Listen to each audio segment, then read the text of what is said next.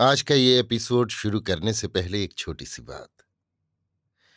क्या आप भी अपना पॉडकास्ट बनाने की सोच रहे हैं? तो एंकर ट्राई कीजिए। ये पॉडकास्ट बनाने का सबसे आसान तरीका है। नंबर एक, ये फ्री है। नंबर दो, इसमें कई सारे ऐसे टूल्स हैं जो आपको अपने फ़ोन और कंप्यूटर पर रिकॉर्ड और एडिट करने की फैसिलिटी देते हैं।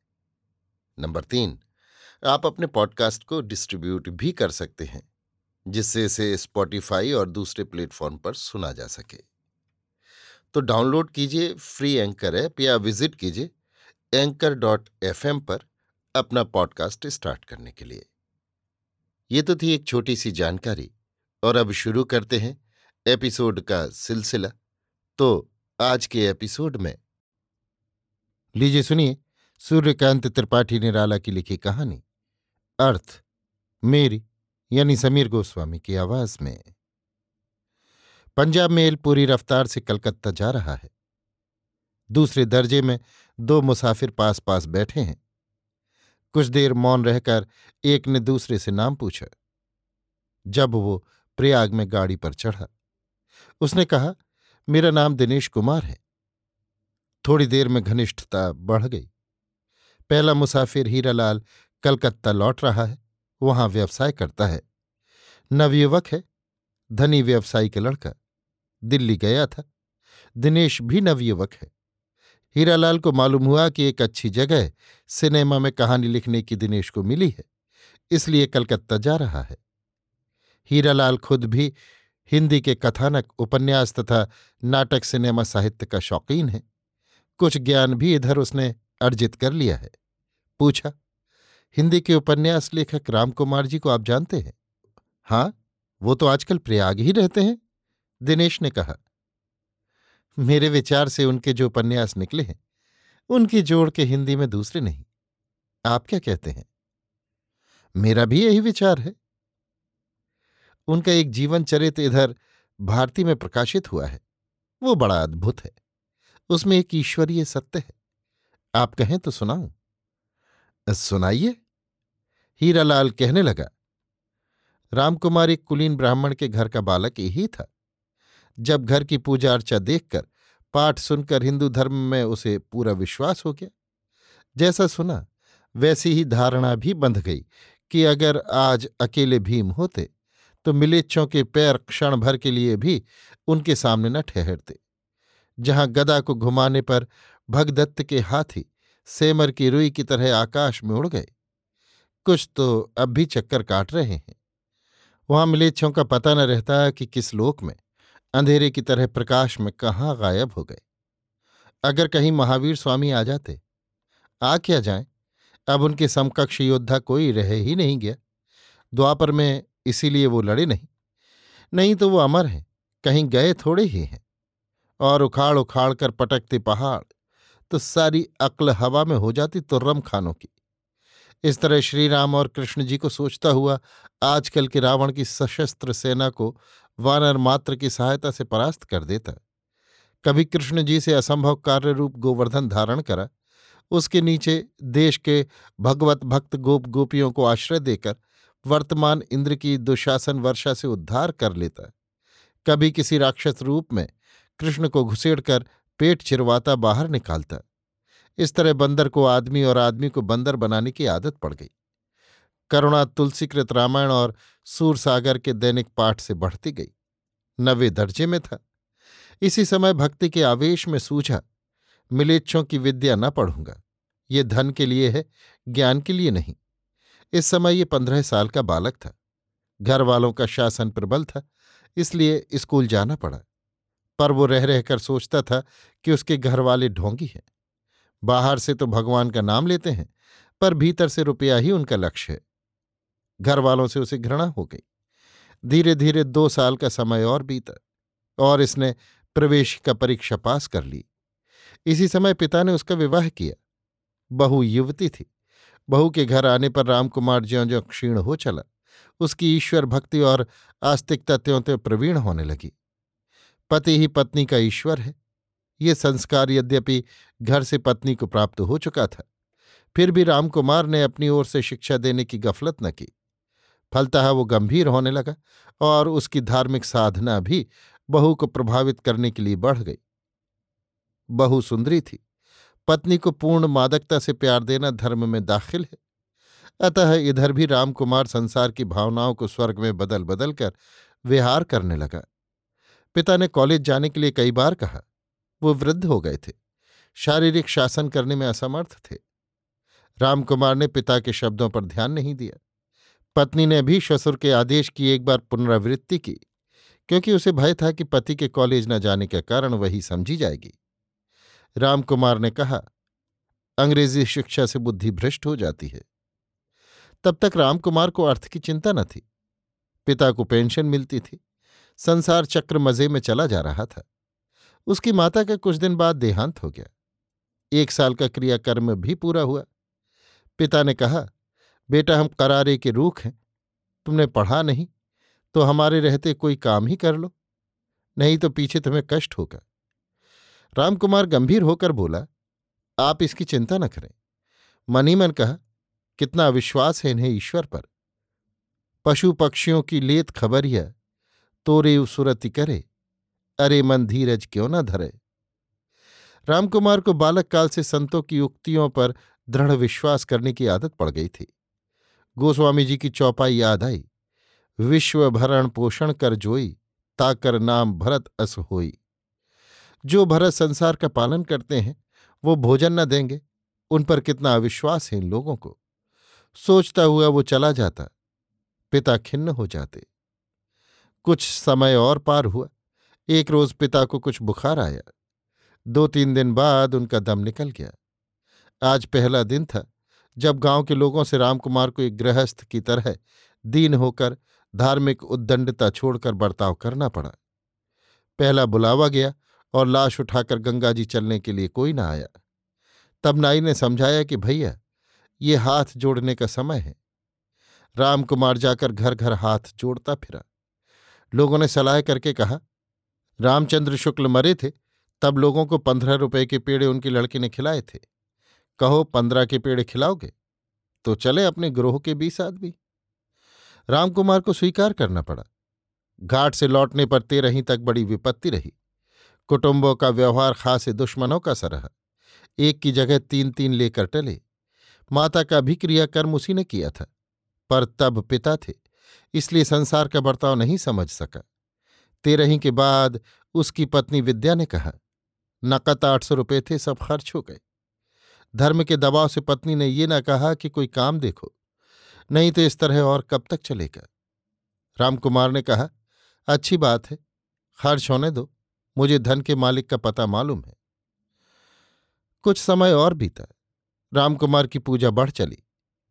गाँव वाले आपस में बतलाने लगे कैसा बेवकूफ़ है? पढ़ा लिखा है, कहीं नौकरी या रोज़गार नहीं करता। रामायण लिए चार चार घंटे मंदिर में बड़बड़ाया करता है। इसके जवाब में कोई कहता है, बाप की कमाई का रुपया गांजा है, हमारी तुम्हारी तरह नदार है। कराए तो तुमने, तेरे ही में मनमाना खर्च, फिर रुका। नहीं जाता नौकरी करने। जब माल होता है, तब भगवान का नाम सूझता ही है। आखिर बैठा बैठा क्या करे? अब आगे वर्षी में कराओ खर्च दो हज़ार, देख लो। कभी जो हाथ खींचे। इधर एक रोज ऐसा हो गया कि विद्या के हाथ में एक पैसा भी न रहा। उसने पति से कहा कि, आज से अब एक पैसा भी खर्च के लिए नहीं है।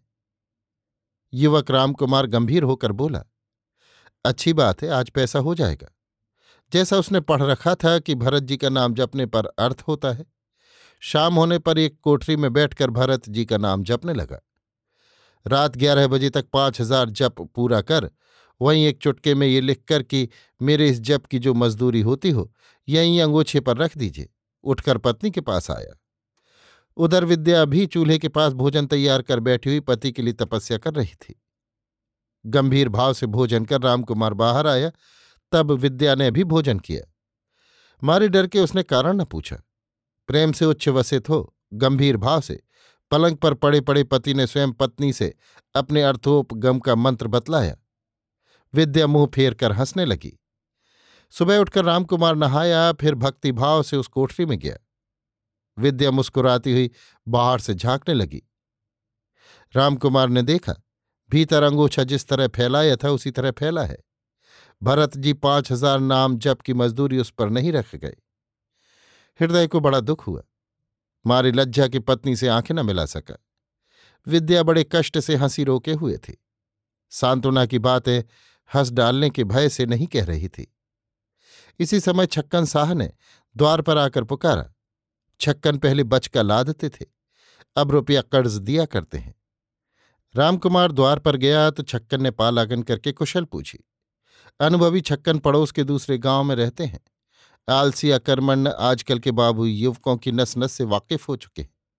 उन्हें थोड़े रुपए देकर काफ़ी रकम सोने चांदी के गहने ले चुके हैं। रामकुमार के पिता का देहांत हो चुका है। पेंशन बंद हो गई है। जवान लड़का बहू के रूप में फंसकर बाहर पैर नहीं निकालता। हैसियत इतनी अच्छी नहीं कि इसी तरह हमेशा निभे। कहीं बीच में रुपयों की ज़रूरत हुई तो ऐसा न हो कि दूसरे के हाथ शिकार फंस जाए। ये सब सोचकर छक्कन साह घर से चले थे। सरल राम कुमार ने पहले ही कहा, पिताजी की तेरही में रहा सहा रुपया खर्च हो गया है। अब तो बड़ी दिक्कत में है। छक्कन का श्रम सफल हुआ। बड़ी हमदर्दी से बोले तो डर किस बात का है? आप तो घर के लड़के हैं। जैसे ये घर आपका, वैसे वो घर भी आपका। आपका खर्च न रुकेगा, रुपयों का इंतज़ाम कर दिया जाएगा। रामकुमार के विचार से साक्षात भरत जी आ गए। बोला, रुपए तो अभी मुझे चाहिए। छक्कन समझ गए कि ये बेवकूफ़ है। ये मुझसे उसी तरह रुपया लिया चाहता है, जैसे अपने बाप से लेता था। बोले तो कितने रुपए अभी आपको चाहिए? दो सौ। छक्कर ने कहा, हमारे पास होते तो हम दे देते, हमें दूसरों से लेकर देना है, और वो बगैर कुछ रेहन रखे रुपया न देगा। अगर आप कहें तो हम अपने यहाँ से बीस तोले की जंजीर सोने की रेहन रख के रुपए ले आवें। आप सोलह तोले भी हमारे यहाँ सोना ले आवें तो पिछले पहर तक दो सौ रुपये ले जा सकते हैं। दूसरे के पास जाएँगे तो दो रुपया सैकड़ा ब्याज से कम में न देगा। हमें एक ही रुपया लेंगे। इसके सिवा कोई चारा न था। रामकुमार ने रुपयों का इंतज़ाम कर रखने के लिए कह दिया। उधर छक्कन घर गए, इधर ये पत्नी के पास आया। बड़ी लाज लगी, पर उपाय न था। विद्या से कहा, अपनी जंजीर दे दो तो पिछले पहर रुपए ले आऊँ। अमलान विद्या ने बॉक्स खोलकर जंजीर निकाल ली। फिर पति को देखती हुई उसे ही हर तरह पाने की प्रार्थना से हाथ पर रख दी। रामकुमार जंजीर लिए पड़ा रहा। चौका टहलकर पानी भरकर चलती हुई मेहरी ने पूछा, आज अभी तक भैया पड़े हैं? गाँव के लोग कहते हैं, आज सुबह छक्कन साह आए थे। जान पड़ता है, दिवाला छह ही महीने में निकल गया। क्या बात है बहू? बात क्या है? तुम अपना काम करो। कहने के लिए दुनिया है, किसी की जीभ में ताला पड़ा है। भोजन पकाकर पति को समझाती हुई कि तुम्हारी जैसी इच्छा हो करो। फिर हम दोनों एक साथ भीख मांगेंगे। पर अब मैं भी तुम्हें कहीं न जाने दूँगी। मेरे चार हज़ार के गहने हैं, तुम सब बेच डालो। रामकुमार को आज कार्यतः पहले पहल प्रिया के अपार प्रेम का परिचय मिला। उठकर नहाया, भोजन किया। शाम को तीस तोले की जंजीर के बदले दो सौ रुपये लेकर घर लौटा। हृदय को बड़ी चोट पहुँची। जो राम पृथ्वी के ईश्वर हैं, जो भरत सृष्टि भर को भोजन देते हैं, उन्होंने स्वयं अपने भक्त की लाज ले ली। अब मैं किस विश्वास पर उन्हें पुकारूं? वे मेरे किस काम आएँगे? सोचते सोचते मस्तिष्क में गर्मी छा गई। प्यार की जगह चोट खाकर मनुष्य मुश्किल से सुधरता है। इसी समय याद आई, भगवान चित्रकूट में है। तुलसीदास जी को वहीं उनके दर्शन हुए थे। कागज़ लेकर उनके नाम चिट्ठी लिखने लगा। लिखा, प्रभो, मुझे तुम्हारा बड़ा भरोसा था। मेरी नाव अब मझदार में है, पर तुम्हारी कृपा तो मुझे नहीं नज़र आती। अब तुम्हारे सिवा संसार में मेरी मदद करने वाला कोई नहीं है। मेरे पिता का भी सहारा तुमने छुड़ा दिया। अब तो दया करो। तुमने सुग्रीव और विभीषण को राजा बना दिया तो मेरी कुछ तो खबर करो। प्रभु, मैंने तुम्ही को संसार में माना है, और आज तुम्हारी ओर से मुँह फेरते हुए छाती दो टूक हुई जा रही है। प्रभु, दास पर दया करो। वो बड़े दुख में है। रामायण में भक्त शिरोमणि तुलसीदास जी ने कहा है जो संपत्ति शिव रावण ही दीन दिए दस साथ। सोई संपदा विभीषण ही सकुची दीन रघुनाथ। क्या ये सब झूठ ही है? रघुनाथ, विश्वास जो नहीं होता। अधिक और क्या लिखूं? तुम तो हृदय हृदय का हाल जानते हो, स्वामिन। तुम्हारा दास राम कुमार ऊपर लिफाफे में श्री रामचंद्र सिंह रामघाट चित्रकूट, सीतापुर बांदा लिखकर चिट्ठी डाक खाने में छोड़ दी एक चित्त से प्रभु के उत्तर की राह देखता रहा। चिंता से दुर्बल हो गया। एक दिन चिट्ठी रसा वही चिट्ठी वापस ले आया। चिट्ठी देखकर रामकुमार अर्धविक्षिप्त हो गया। धीरे धीरे वर्षी का समय आ गया। लोग स्वयं उसे बुलाकर सलाह देने लगे कि कुल कमाई तुम्हारे पिता की है। ऐसा न हो कि स्वर्ग में उन्हें संकोच हो। लोग इस प्रसंग पर रामकुमार को काफ़ी आदर देते थे। उसके चले जाने पर आपस में कहते, इनके पिता हंसिया खुरपी छोड़कर परदेश गए थे। खैर, उनकी तो निबह गई, पर इन्हें देखो, पकड़ाते हैं चार साल में। विद्या ने कभी पति को कोई सलाह न दी। पति की ही मर्ज़ी उसकी मर्ज़ी रही। रामकुमार के हृदय को भक्ति से स्वार्थ पूर्ति न होने पर एक चोट लगी है। ये वो समझ चुकी थी, इसलिए अपने स्नेह से बराबर उसे सिक्त रखने का प्रयत्न करती रहती। इसी बल से रामकुमार चल फिर रहा था। पिता की वर्षी में दो हज़ार का खर्च है। इस बार विद्या के सब गहनों की बाजी है। बिना वर्षी किए जा नहीं सकता। पिता को लोग हंसेंगे। ये सोच सोचकर एक दिन वर्षी की तैयारी करनी पड़ी। विद्या ने कुल जेवर निकाल कर दे दिया। उनकी तरफ़ देखा तक नहीं। बराबर निगाह पति की आँखों से मिली रही। वर्षी हो गई। दो हज़ार ब्राह्मणों का जमाव रहा। एक दिन उसने अपने ही कानों शाम को आते हुए सुना। लोग बातचीत कर रहे थे। कैसा बेवकूफ़ बनाया। रामकुमार संसार से सब प्रकार हताश हो गया। एक दिन विद्या को विदा कराने के लिए उसका भाई आया। रामकुमार को निराभरण विद्या को भेजते हुए बड़ी लज्जा लगी, पर वो स्वयं कुछ दिनों के लिए विद्या से अलग होना चाहता था। पति को छोड़कर पिता के यहाँ जाने की विद्या की भी इच्छा न थी। उसने निश्चय कर लिया था। एक दिन इनके साथ हाथ पकड़कर हमेशा के लिए घर छोड़ेगी। ऐसी दशा जब उत्तरोत्तर हो रही है तब वो दिन भी शीघ्र आने वाला है। जब उसे स्त्रीत्व की विभूतियों से अमर, ऊँचा आदर्श पति के प्रेम में पूरा करना होगा। उसे बिना गहनों के माय के जाने में लाज न थी, जहाँ उसके बाल केलियों से उज्ज्वल, निराभरण रूप वाले दिन बीते थे। वो केवल पति के सोच में थी। पर रामकुमार कुछ समय हीरे की खान ढूँढने के लिए निकले हुए यूरोपियों की तरह अर्थ के अन्वेषण में अकेला चलना चाहता था। विद्या को घर में निसंग रहने के कारण कष्ट होगा। सोचकर मौका देख एकांत में उसने समझाया कि जब तक किसी जगह वो पैर न जमा सके, तब तक विद्या का मायके ही रहना अच्छा होगा और उसके विदा होने के बाद वो भी अर्थ की तलाश में निकलेगा। विद्यापति की पद धूलि लेकर भाई के साथ चली गई। रामकुमार भी अर्थ की खोज में बाहर निकला। लखनऊ, कानपुर और प्रयाग में कई जगह गया, पर किसी ने भी न पूछा। वो क्या जाने कि संसार किसे कहते हैं? एक साधारण सी जगह के लिए कितने असाधारण कार्य करने पड़ते हैं? कितना छल, कितनी खुशामद, कितनी सिफारिश दो रोटियों की नौकरी के लिए आज ज़रूरी हो रही है। उसके राम इस संसार के स्वामी हो सकते हैं, पर बर्ताव में इस संसार के स्वामी उसके राम नहीं। सभी जगह उसे अपमान सहकर लौटना पड़ा, सभी ने उसे बेवकूफ़ बनाकर छोड़ा। उसके हृदय की कौन जानता था? पर उसकी मूर्खता नौकरी के लिए बेकायदा आकर गिड़गिड़ाने पर सब पहचान लेते थे। वो कितना पवित्र है, इसकी किसे आवश्यकता है? उसे संसार का, ऑफ़िस का कुछ ज्ञान नहीं, ये सब समझ जाते थे। उसने क्यों पहले से ऑफ़िस का ज्ञान प्राप्त नहीं कर लिया? दस रुपये की नौकरी नहीं है। रुपया पेड़ में फलता है। लाखों का माल किसी के पास होता है तो वो लुटा देता है। लोग दमड़ी की हंडी बजा कर लेते हैं। सब जगह ठोकरें मिली। राम जी के विश्वास पर इधर जो शैथिल्य आ गया था, संसार का जितना तृण इस मंद अंगार पर आ पड़ा था, संस्कार की तेज हवा से जलने लगा। तमाम आग राम के ही विश्वास में बदल गई। बार बार हृदय में स्पंद स्पंद पर ध्वनित हो चला। जिन पर इतने बड़े बड़े महात्मा विश्वास करते आए, वो एक मिथ्या कल्पना मात्र है। आज तक जिसके सहारे का भरोसा किया, वो शून्य की तरह कुछ भी नहीं। रामकुमार का मस्तिष्क और हृदय जलने लगा। प्रयाग स्टेशन आ, चित्रकूट के लिए टिकट कटाकर गाड़ी पर बैठ गया। जब चित्रकूट उतरा, तब उसके पास कुछ न था। जो कुछ थोड़ा सा सामान और रुपया पैसा था। मानिकपुर और करबी के बीच जब रात को गाड़ी पहाड़ी जंगल पार कर रही थी, दूसरों की आँख बचाकर फेंक दिया। चित्रकूट पहुँच चुल्लू से पयस्वनी का जल पीकर एक यात्री की कृपा से नदी पार हो हनुमतधारा में पहले राम भक्त महावीर जी के दर्शन करने गया। पहाड़ की सीढ़ियाँ तय कर बड़े भक्तिभाव से हनुमान जी को प्रणाम किया, पर पैसे न चढ़ाए। थे ही नहीं, गृहस्थ और पैसे न चढ़ाए। एक बाबा जी बैठे थे, गालियाँ देने लगे। चुपचाप कुछ देर भी विश्राम किए बिना लौटा।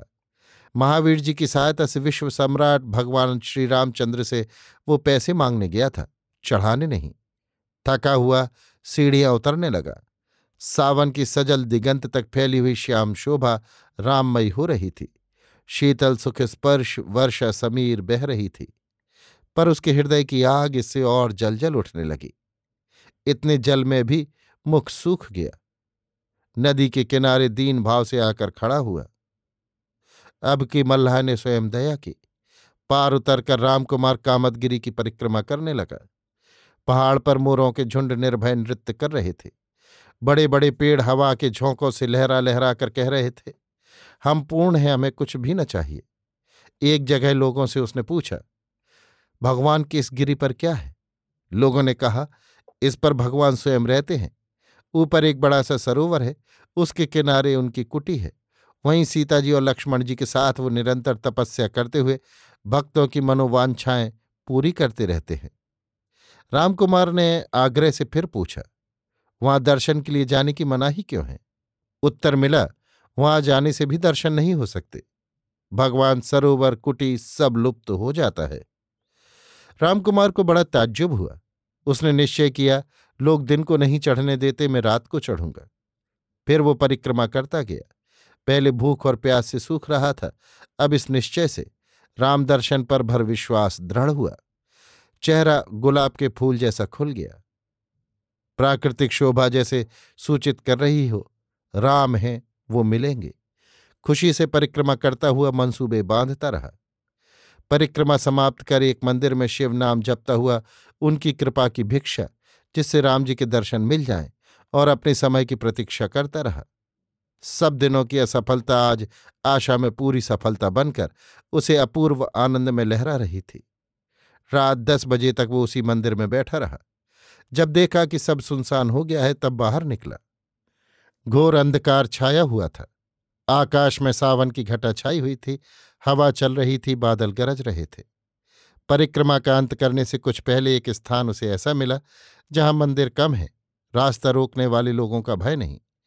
वहीं से पहाड़ चढ़ने का उसने निश्चय किया था। उसी ओर उल्टी परिक्रमा करता हुआ चला। घोर रात्रिकाल, मंदिरों के द्वार बंद हो चुके थे। शायद लोग भी सो चुके हों। तीव्र आकांक्षा से बढ़ता हुआ अपने स्थान पर पहुँचा। देखा कामतगिरी का बड़ा भयानक रूप हो रहा था, पर रामकुमार के प्राणों को चोट पहुँची थी। राम को वो प्यार करता था। उन्हीं राम ने संसार में उसे अकेला छोड़ दिया है। प्रार्थना पर भी सहायता नहीं की, इसलिए मृत्यु भी आज तुच्छ है। सत्य का साक्षात्कार चिरकाल के प्यार वाले राम एक तरफ़ हैं। घोर प्रकृति, दुर्धुर्ष पहाड़, अपार बाधाएँ प्राणों का मोह पैदा करती हुई एक तरफ़। पर प्राणों का मोह तो उसे होता है जिसका संसार सुखमय, विलास की रंगशाला में परियों की पदभूमि हो। एक बार पहाड़ की ओर गर्दन उठाकर रामकुमार ने देखा। घोर अंधकार के सिवा कुछ भी न देख पड़ा। उसके बाद नग्नगिरी की पूजा में अपने वस्त्र उतारकर पदमूल में नमन कर मन ही मन कहा, लो अब कुछ भी मेरे पास अपना कहने के लिए नहीं रह गया। मैं अब केवल उनसे मिलकर एक बार पूछना चाहता हूँ। मेरे पत्र का ग्रहण मेरे किस अपराध के फलस्वरूप आपने नहीं किया? अर्धविक्षिप्त सा होकर बाह त्याग को सीमा तक पहुंचाकर रामकुमार पहाड़ चढ़ने लगा। कमर भर सब जगह घास उगी हुई थी। खड़ा पहाड़, वर्षा के जल से पत्थरों पर कहीं कहीं काई जमी हुई। प्रतिपद सांप और बिच्छुओं का भय। पर रामकुमार को कोई होश नहीं। केवल राम से मिलने की लगन लगी हुई। कुछ दूर बाद पहाड़ से एक झरना उतरा था। जल न था। वो रास्ता मिलने पर उसी से हाथ पैर चारों टेक कर चढ़ता गया। कुछ दूर जाने पर थका तो महावीर जी के देह के घी मिले सिंदूर की सुगंध आने लगी। मन में विचार आया, महावीर जी मेरे साथ मेरी रक्षा कर रहे हैं। फिर प्राणों को अपूर्व बल प्राप्त हो गया। फिर चढ़ने लगा। तीन चौथाई पहाड़ चढ़ गया। तब सामने पहाड़ का एक हिस्सा लटका हुआ देख पड़ा। चढ़ने का उपाय न था। बड़ा दुख हुआ। उसी समय बिजली कौंधी प्रकाश में कुछ पग दाहने एक पेड़ देख पड़ा, जो उस पहाड़ के लटकते हिस्से की बगल से उगकर उससे मिला हुआ तने से ही कुछ ऊँचा उठ गया था। रामकुमार उसी पेड़ पर चढ़कर उस लटकते हिस्से पर गया। अब बूंदों की वर्षा होने लगी, पर रामकुमार चढ़ता ही गया। जब कुछ और ऊपर गया तो वैसा ही एक दूसरा, उससे कुछ और ऊँचा लटकता हिस्सा देख पड़ा। ठीक इसके बाद कामतगिरी की चढ़ाई समाप्त थी, पर चढ़ने का कोई उपाय न था। बिजली चमकी, देखा, दूर तक पहाड़ वैसा ही खड़ा चढ़ा था, ऊपर से लटका हुआ। अब पानी भी धीरे धीरे बरसने लगा। लाचार हो, उसी लटके पहाड़ के नीचे बैठकर रोने लगा। कुछ देर बाद पानी बंद हो गया। उसे भय हुआ कि दिन को लोग देखेंगे तो पकड़कर मारेंगे। रात दो ढाई घंटे रह गई थी, तब तक पहाड़ से उतर जाने का निश्चय कर उतरने लगा। उसी तरह पहले पेड़ से होकर उतरा, फिर धीरे धीरे घंटे भर बाद नीचे आया। कपड़े जो उतार कर कामतगिरी पर चढ़ा दिए थे, फिर से पहन लेने की इच्छा हुई। जहाँ उतारे थे, वहाँ देखने लगा, वहाँ कोई कपड़ा न मिला। पवन देव न जाने कहाँ उड़ा ले गए थे। अब बड़ी लज्जा लगी। अंधेरा जब तक है, तब तक बस्ती छोड़कर दूर निकल जाने को जी करने लगा। वो पयस्विनी की तरफ़ चला। रास्ते में नाला छाती तक भरा हुआ मिला। वहाँ उसे मालूम हुआ पानी ज़ोर का गिरा है। नाला पार कर पैसवनी के तट पर गया तो पानी के मारे सब घाट डूब गए थे। नदी का रूप भयंकर हो रहा था। जहाँ आदमी चलते थे, वहाँ कहीं कहीं छाती से ज़्यादा पानी था। ये देखकर अजा ने एक दूसरे रास्ते से चलकर सीतापुर के भीतर बैठा। जल्द जल्द बस्ती के बाहर जा रहा था। ऊषा के क्षीण प्रकाश से अंधेरा हट चला। अभी तक लोग जगे न थे। कुछ दूर जाने पर ब्राह्म मुहूर्त में उठने वाले एक यज्ञोपवीतधारी ब्राह्मण मिले। ब्राह्मण देवता को देखकर रामकुमार ने करुण कंठ से प्रार्थना की, आप अपना गमछा मुझे दे दीजिए। यहाँ बस्ती है। ब्राह्मण गला फाड़कर पुकार उठे। चोर है। Police police. रामकुमार धीर पद चल दिया। लोगों ने निकलकर देखा, प्रशांत अविचल नग्न युवक साधु चला जा रहा है। उसकी चाल में चोर के लक्षण नहीं। ब्राह्मण ने कहा, ये मुझसे अंगूछा मांग रहा था। लोगों ने कहा, मूर्ख, बस्ती के विचार से साधु ने ऐसा कहा होगा। तेरा एक अंगूछा लेकर वो क्या करेंगे? तूने बड़ा धोखा खाया। डेढ़ गज कपड़े के तुझे थानों मिलते। धीरे धीरे रामकुमार बस्ती पार कर गया।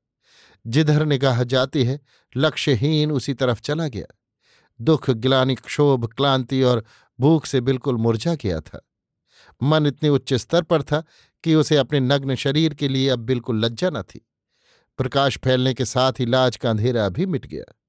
सामने महुए के दो तीन पेड़ देख पड़े, उसी ओर चला। पहुंचकर छाया में बैठते ही इतनी क्लांति बढ़ी कि लेट गया। लेटते ही बेहोश हो गया। जब जागा, तब दोपहर थी। देह फूल सी हल्की हो गई थी। इतनी स्वच्छता का उसे कभी अनुभव न हुआ था। शंका आप ही, आप पैदा हुई। क्या भगवान नहीं है? सुना ठीक मस्तक के ऊपर से आवाज़ आई, हैं हैं। ताज्जुब में आ निगाह उठाकर देखा। एक सुग्गा बैठा हुआ फिर टेंटे कर उठा। संदेह से निगाह हटा ली। फिर शंका हुई, ये सब क्या है? फिर ऊपर से आवाज़ आई, चित्रकूट चित्रकूट। मन में उत्तर तैयार हो गया, चित्रकूट है इसका। समास का ज्ञान रामकुमार को था। इस उत्तर के निकलते ही जैसे सारी पृथ्वी उसकी दृष्टि में चक्कर खाने लगी। पेड़ आदि सब घूमने लगे। घूमते घूमते धूमिल छाया में बदलते हुए सब आकाश में मिलने लगे। अंत में रामकुमार को कहीं कुछ न देख पड़ा। उसके देह है, ये ज्ञान भी न रहा। शरीर निश्चल, आँखें निष्पलक रह गईं। कुछ देर बाद ज्ञान हुआ, गोस्वामी तुलसीदास जी की जीवनी का वो अंश याद आया जहाँ लिखा है, महावीर रूपी तोते ने कहा है, चित्रकूट के घाट पे भई संतन की भीड़ तुलसीदास चंदन घिसें, तिलक देत रघुवीर। इसके बाद ही सुखदेव की याद आई, मन में फिर शंका हुई तो क्या अभी अभी जो कुछ मैंने देखा यही राम है? फिर सुन पड़ा हाँ हाँ आँख उठाकर देखा, टेंटे करता हुआ सुआ उड़ गया। फिर मन चिरकाल से अभ्यस्त, अज्ञान वाले घर में जाना ही चाहता था कि उठ उठ की आवाज़ आई। फिर कर देखा तो एक कट फोरा दूसरे महुए की सूखी डाल में खटाखट चौंच मार रहा था। इस समय कुछ चरवाहे बालक सामने आ हाथ जोड़कर बोले, महाराज, गाँव जाइए, पास ही, वो देख पड़ता है। राम कुमार उठकर खड़ा हो गया। भूख लग आई। भिक्षा की इच्छा हुई। गाँव की ओर चला। मन आज की विश्व प्रकृति के अद्भुत सत्य परिचय में तन्मय था। स्वभाव एक सरल बालक का बन रहा था। लज्जा लेश मात्र न थी। घर, द्वार, पेड़, पौधे छायामय दिखाई दे रहे थे। उनका सत्य उसी के पास सिमटा हुआ था। गाँव पहुंचकर एक द्वार पर खड़ा हो, मौन अंजलि फैला दी। उसे अब कोई आवश्यकता नहीं मालूम दी कि ये किस जाति वाले का घर है। जाँच कर भिक्षा ले। वो बाहरी दुनिया को इतना कम देख रहा था, जिसके द्वार पर उसने हाथ फैलाया था, वो नीच जाति का मनुष्य था। उसके यहाँ किसी साधु ने भोजन भिक्षा नहीं ली। उसके संस्कार भी ऐसे बन गए थे कि उसे भोजन देते हुए संकोच हुआ।